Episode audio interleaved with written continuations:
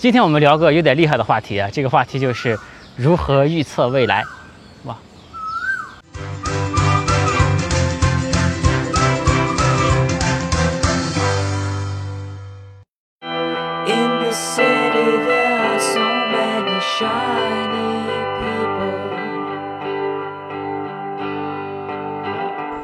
有趣的灵魂聊科技人文，我是李自然。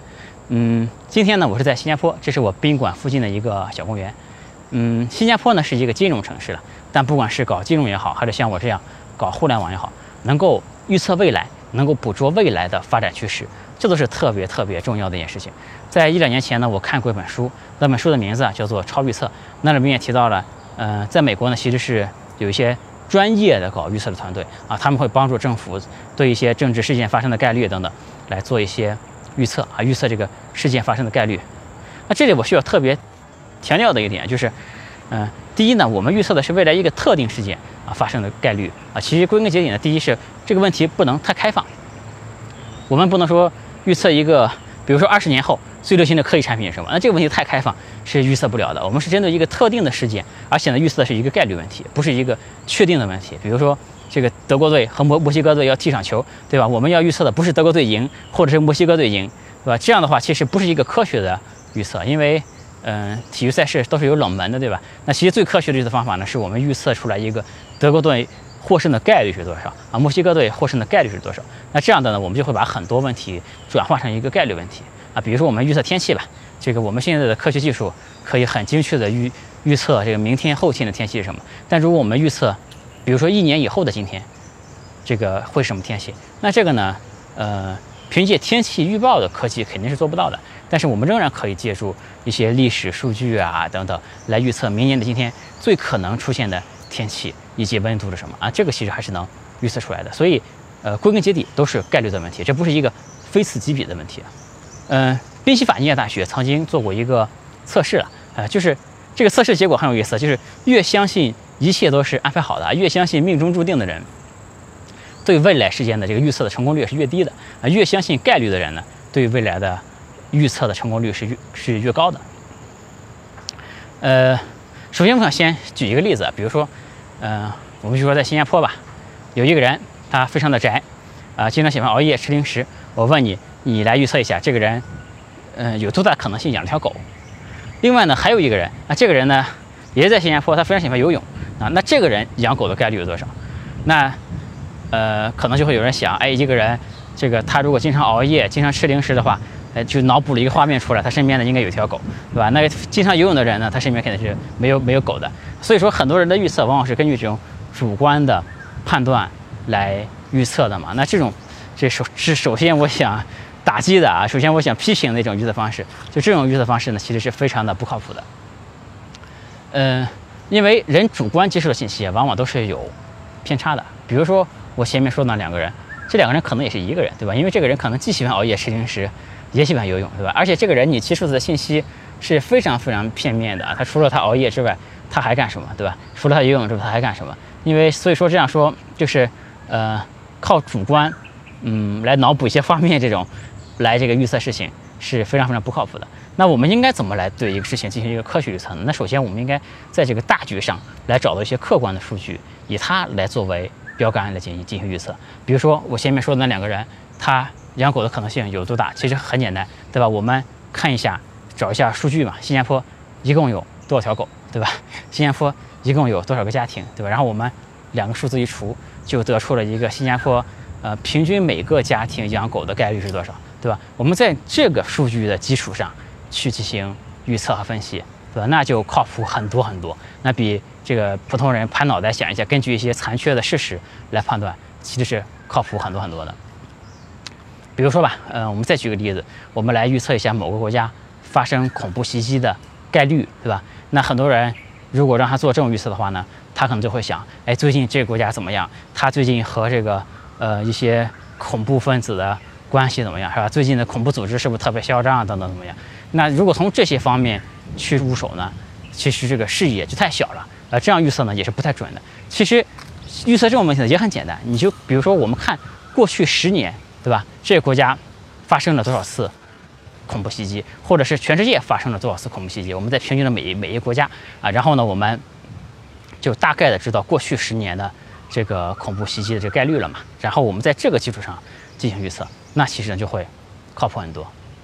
嗯，然后我们需要做的，就在我们找到了一个这样大的基础的客观数据之后啊，我们要做的第二步就是对这个信息进行修正啊。比如说，嗯，我们前面说到了那个养狗的例子啊，嗯。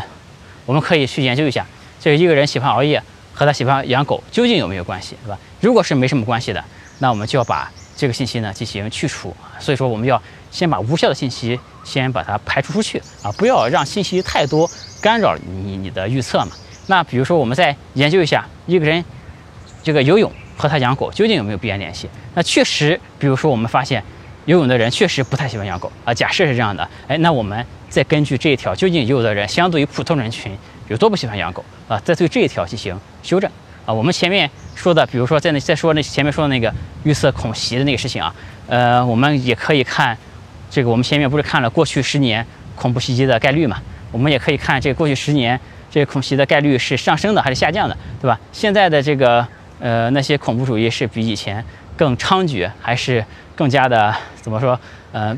这个消停了一些，对吧？我们再根据这些信息，对那个大的数据啊进行修正啊，这样呢就会使我们的结果呢变得更加准确。这里呢需要特别注意的点就是我们要去除心理因素对这个预测造成的影响。比如说，呃，我们一般人吧去找这个金融顾问的时候，对吧？让他帮我们做一些股票投资啊、理财啊这些事情，那可能一个金融顾问表现的特别。的有信心啊，这个衣着呢穿的也很得体，看起来呢也很霸气，对吧？那我们人们就会倾向于相相信这种这个金融顾问了。比如说还有另外一个金融顾问，他说话呢就显得非常没有底气，邋邋遢遢的，也没什么信心。那这时候呢，人们往往不会选择这样的金融顾问。但其实你的判断呢很简单，你就看这两个金融顾问以前的这个业绩就可以了嘛，对吧？看他们帮究竟帮他们客户赚了多少钱就可以了嘛。但其实人们往往会更多的看的，不是这个客观的他盈利的数字，而是这两个人是不是有信心，是不是有魅力，看的这些东西。所以说，人们往往太相信自己的判断力，而不重视这个数字啊。这是我们一定要特别在预测的过程中，一定尽可能的去避免这方面主观因素的影响。嗯，我再举个例子，比如说这个事儿也很有意思，而且很多人知道，就是，嗯，很现在很多人都开车，你问一个开车的人。问他你觉得你自己，呃，这个车技怎么样？啊，因为多数人的评价呢，都是中上，对吧？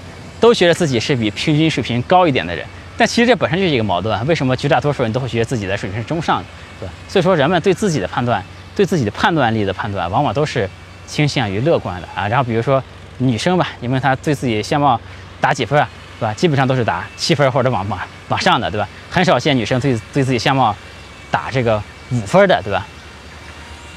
美国呢有一个这个投资家叫科斯拉，对吧？他说人们呢不喜欢，因为他是做风险投资嘛。风险投资我们前面也说过，就是他成功的概率是很低的，可能你投十家企业，只有一家成功，九家都死了，对吧？他这特斯拉说过一句话，就是人们不喜欢失败概率为百分之九十的投资组合，但是呢喜欢有百分之十的机会改变世界。这什么意思？就是说同样的一个一个事情，怎么表述啊，给人带来的。影响也是不一样的。如果你说你的投资百分之九十会失败，那大家都不愿意干；但如果你说你的投资有百分之十的几率能能改变世界，那大家愿意干了。所以说，这种心理的因素呢，其实影响是这个非常非常重要的啊。然后一些公司在制定指标的时候，也会非常注重这种措辞的。比如说，我们的用户满意度是百分之九十，对吧？或者说有百分之十的用户不满意我们的服务，那这两种其实是一模一样的，对吧？是几乎一样的吧？但其实给人的心理感觉是非常不一样的，所以我们在预测的时候呢，嗯，要尽量的去除啊这种心理因素给人们带来的影响，而且呢，尽量不要用太多的这个主观的判断的东西啊，这样的话，呃，就会使我们的预测结果更加的准确一些。还有一个例子啊，我我刚想起来也很有意思，就是呃，在超预测那本书里呢，那本书提到了一个。测试结果吧，就他们就是做了一些问卷调查吧，问，嗯，就是你愿意支付多少钱来清理安大略这个省里的二十五万个湖泊吧，就把这个湖泊做一个清理啊。这这个测试人员呢分成了几组，那第一组人员去告诉他这么一个信息：你愿意花多少钱来清理这些湖？那这些人呢平均啊是愿意花十美金来清理这些湖。那第二组人群呢是告诉他，呃，这个有两千只候鸟在这个受到污染的水里面啊溺毙，就是死亡了嘛。那再问这一组人愿意花多少钱来清理这个湖？那这这一组人呢，就想象到了那个鸟啊，在受污染的水里面这个挣扎的这个画面嘛啊，所以这一组人呢，就愿意出八十美金来清理这个湖。然后呢，第三组人呢是告诉大家，有两万只鸟在这个湖里死了，就前面那一组是两千个，这个是两两万个。第四组呢是二十万只鸟在这个湖里死了，嗯，但是呢，后面这三组啊。差不多都是愿意出八十美金啊，没提鸟的事儿的呢，那一组是花十美金，所以大家就可以看到，这个人往往是特别重视自己的内心的感受的啊。他一旦想象到了这个鸟，这个非常难受，对吧？他就愿意多花钱。但是呢，这个人其实并不太在乎数字是多少，你给他说是两千只，还是两万只，还是二十万只，其实对人的影响是一样的。所以说，这里呢。就是需要特别强调一点，就是普通人啊，对自己的感受关注的太多，对数据啊关注的太少啊。再强调一遍啊，就是一般人都是对自己的感受关注太多，对客观的数据关注的太少。比如说，嗯，还有一个例例子，就是在也是在那本书里啊，让大家来预测就是阿萨德一个政治领领导人下台的可能性。然后呢，问大家他三个月下台可能性是多少？六个月。还有一组人是问他六个月下台可能性多少？那这个普通的人们的预测呢，都是百分之四十，对吧？就觉得三个月能下台的也是百分之四十。另一组人问他六个月下台的概率，大家也是觉得百分之四十。其实呢，大家就是觉得这个人有百分之四十的概率会下下台嘛。但是大家呢不是特别关注究竟是三个月还是六个月。所以说，大家对时间呀这些数字啊，往往都是重视的不够的啊。我们真正在做科学的预测的时候，要特别注意这些。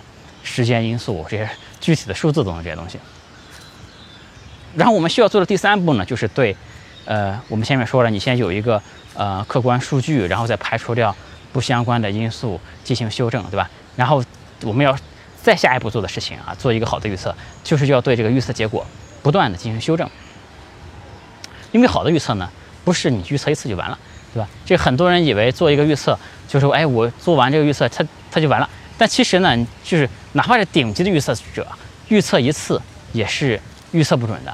对一个事件的预测结果呢，需要进行长期的修正。就是我，比如说我今天预这个这个预测了一个一个事儿，对吧？但是过两天呢，又有新的消息出来了，又有新的新闻出来了，又有新的数据出来了，那我需要不断的跟收集信息，跟踪这个事情啊，然后对它做出这个修正吧。啊，那本书里也提到，这个顶顶级的预测者会。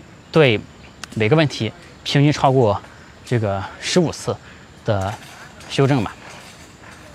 比如说我在判断一家公司的时候，对吧？我也会进行这个修正。我前面也聊过，呃，拼多多啊这些公司啊，瑞幸咖啡等等。哎，我在后面录节目的时候，其实大家也可以看到，对吧？我还是有一些信息在补充到以前的这个观点上面去的啊。这也是我节目一个一个好处。首先，我们这个节目现在还是。基本保持着一个周更的节奏吧，这样一些比较重要的对事件的更新，我还是可以不断的更新上去啊。大家可以可以看到我对商业观察的一个态度，就是说我不是说判断一次就完了，对吧？我会不断的跟踪事情的这个进展，修正我的预测是什么啊。我前面还也有一期节目说，我仍然看好苹果公司，是吧？那如果十年之后苹果苹果公司如果是倒闭了，那么你说，哎，我是不是打脸了，对吧？大家要注意这个时间跨度啊，不是说我看好一家公司，这家公司就永远都没有问题，对吧？我在事后也会，我在后面也会对不断的根据新的事情的发展，对我之前的预测进行修正。我觉得这是一个，呃，合格的这个做预测的态度吧。所以说，在对一个事件做了预测之后啊，你要不断的对这个预测结果进行修正。那这里面呢，包括收集这个社交媒体上大家对它的看法，对吧？包括收集新的数据，是吧？以及新的这些比较权威的新闻来源等等。嗯，那这里面呢也是有一定艺术成分的啊。这可能也就是，呃预测大师和普通预测者的区别。因为预测这个事儿归根结底，它并不是一个完全，我们是有一个一套科学的方法论的啊，但这并不是一个完全呃用数学或者用科学就能解决的问题啊，因为这里面还是有很多需要人的判断力的。比如说，我说我看好苹果公司，对吧？但是苹果如果报了一个负面新闻出来，那这个新闻应该给我的预测结果扣多少分，对吧？这个。嗯，可能就要根据我对这个行业的理解、判断来做出相应的调整，对吧？这个权重是需要自己来把控的。当然，我们可以让这个计算的方式尽可能变得科学一点。但是你会发现，很多消息你确实是没法算的。那这时候就需要你根据自己的经验、自己的判断来理解啊。这也就是顶级预测者和普通预测者出现差距的地方。那但是无论如何呢，你对一个结果预测之后啊，不断进行修正啊，那这种方法进行的预测呢，会比你单次。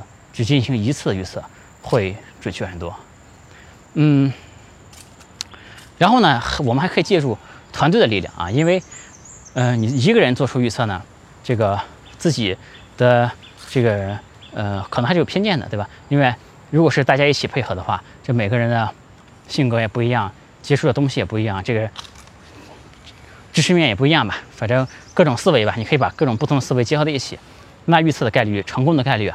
也是会更高的，但是如果几个人形成一个团队做预测呢，就需要特别注意的，就是你需要呃避免这个团队啊给大家带来这种从众的心理吧。就因为这一个团队里面经常会有一个人是口才特别好的，对吧？演讲能力特别好的，或者是喋喋不休的，对吧？大家往往就会跟着这个人的意见来走了。所以说，不要让团队来抹杀个人的独立判断啊，这是非常重要的一点，因为。嗯，人类历史上也出现过很多次，当然不是预测团队，而是说，呃，大家一起对一个事情有偏差很严重，对吧？比方说历史上各次金金融危机，大家就是相信郁金香这种花会一直涨价，对吧？就是相信房价会一直涨涨，对吧？这也是酿成了历史上很多次金融危机的，对吧？所以说，嗯，团队预测会提高这个预测成功率，但是呢，也是要，就也是要慎重嘛，不要让团队。蒙蔽的这种独立思考、独立判断能力，那这大概呢就是做预测的一个基本的框架和逻辑啊。但是除了这些之外呢，啊，我再补充一点啊，这个我觉得可以作为辅助工具来用。第一个呢是预测市场，那预测市场呢，英文叫 prediction market 啊，这个是其实它的原理很简单，就是让大家拿钱来做预测啊，就是比如说我们预测两个球队获胜的。概率吧，它和博彩是不一样的。博彩呢是有有庄家的啊，说庄家会有一些专家的这个算赔率的人来算出，比如说德国队对墨西哥，你买德国队赢，它的赔率是多少？你买墨西哥赢，它的赔率是多少？对吧？但预测市场呢是没有庄家的，对吧？两边拿钱来赌，比如说这个大家把钱都放在一个池子里面啊，最后由由赢家拿走池子里所有的钱。比如说呢，一开始嗯有这个一一百个人吧，每个人。拿了一块钱，对吧？认为德国队能赢，只有五个人认为墨西哥能赢。那这个池子池子里呢，就是，呃，每个人拿一块钱情况下，就是一百零五块钱，对吧？一百个人在德国这边，嗯，五个人在墨西哥那边。那如果是德国队赢了呢，就是一百个人分那五块钱嘛，对吧？这个赔率其实是非常非常低的。然后如果墨西哥赢呢，就是那出五块钱的人分走这一百块钱，对吧？但这样的话呢，大家就会觉得这个体育赛事。呃，毕竟冷门也很多，对吧？墨西哥也没有这么差，对吧？还是获胜概率是超过这个五对一百的这个概率的嘛？于是就会有更多的人投注墨西哥，对吧？可能最后墨西哥这边会有十块钱，对吧？这样的话，呃，墨西哥的赔率就变成了一比十，呃，就是人们呢会用钱来调节对这个一个事件的看法，对吧？可以简单这样的来理解预测市场这个事儿。那最终呢，这个事情就会达到一个呃接近。就是众嘛，对他的这个判断嘛，而且呢，因为大家是拿钱来买这个事情发生的概率嘛，相当于那拿钱买可不是开玩笑的啊，都是花的真金白银嘛，谁也不想亏钱，对吧？所以说，呃，这个事情呢，大家就会比较慎重，对吧？考虑的就会比较周全，而且呢，这种预测是收集了整个社会上方方面面的人和各种各样的信信息来源的，在做这种大范围的全球的或者是一个呃。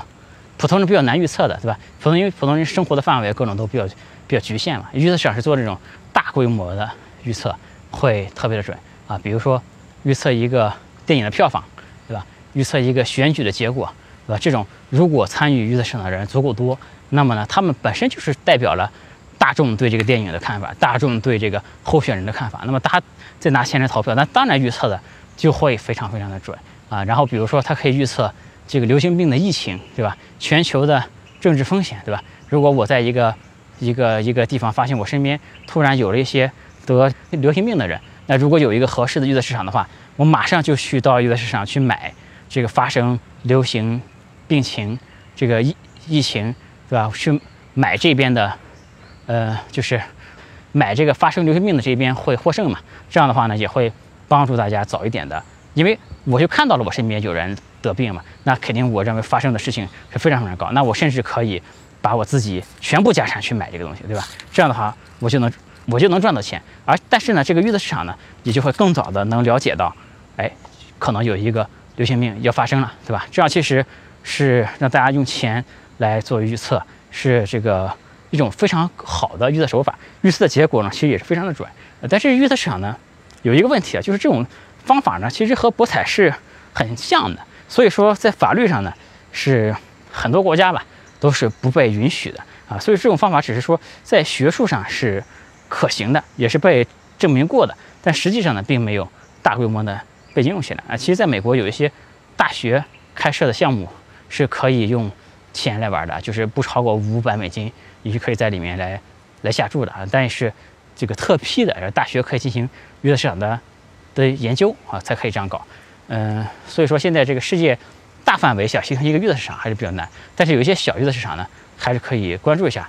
这个大家用钱来预测事件的结果啊什么的，啊，然后还有一些预测市场呢，就是他们图而求其次，用一些游戏币，就不是真钱来玩。但其实这样的预测效果就没什么保证了，因为大家都知道，这个你不是玩真钱还是玩假钱啊，这个其实区别是非常非常大的，呃，这个玩起来的感觉也是完完全不一样的。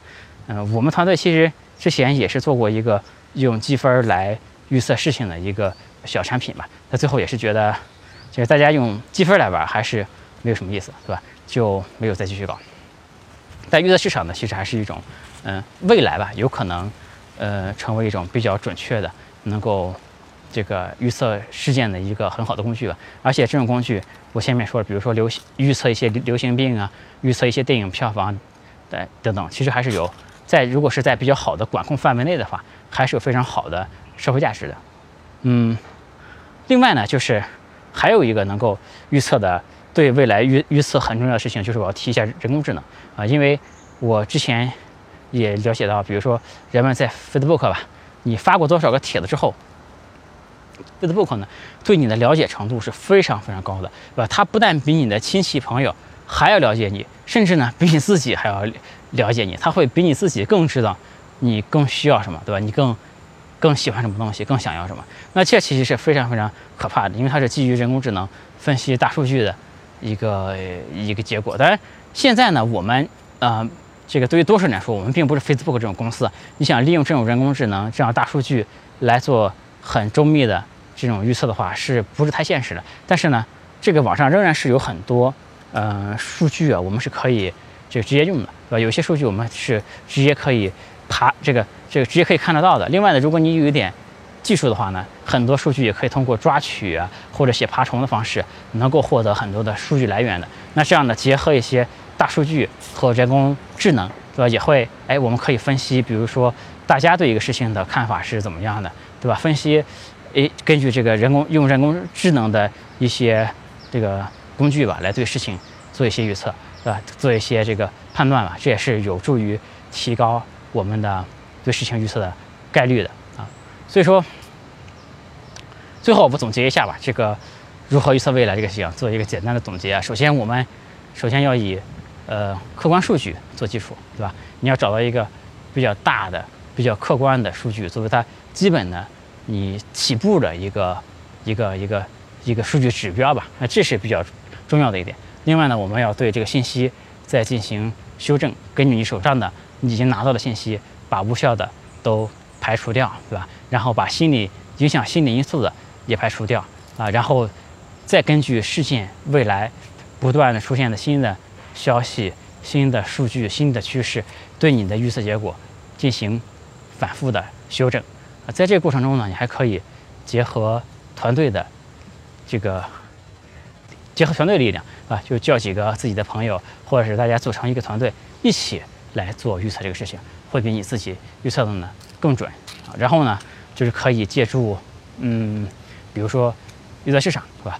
借助人工智能这些工具，也可以帮助你提高预测的结果。那我们这一期如何预测未来就聊到这里。有趣的灵魂聊科技人文，这里是李自然说，欢迎大家点赞、关注、转发。我们也会把相关的这个视频相关的信息列在呃这个视频的下方。嗯，现在呢，在主流的音频和视频平台搜索李李自然说都可以找得到我。感谢大家支持，我们下次再见，拜拜。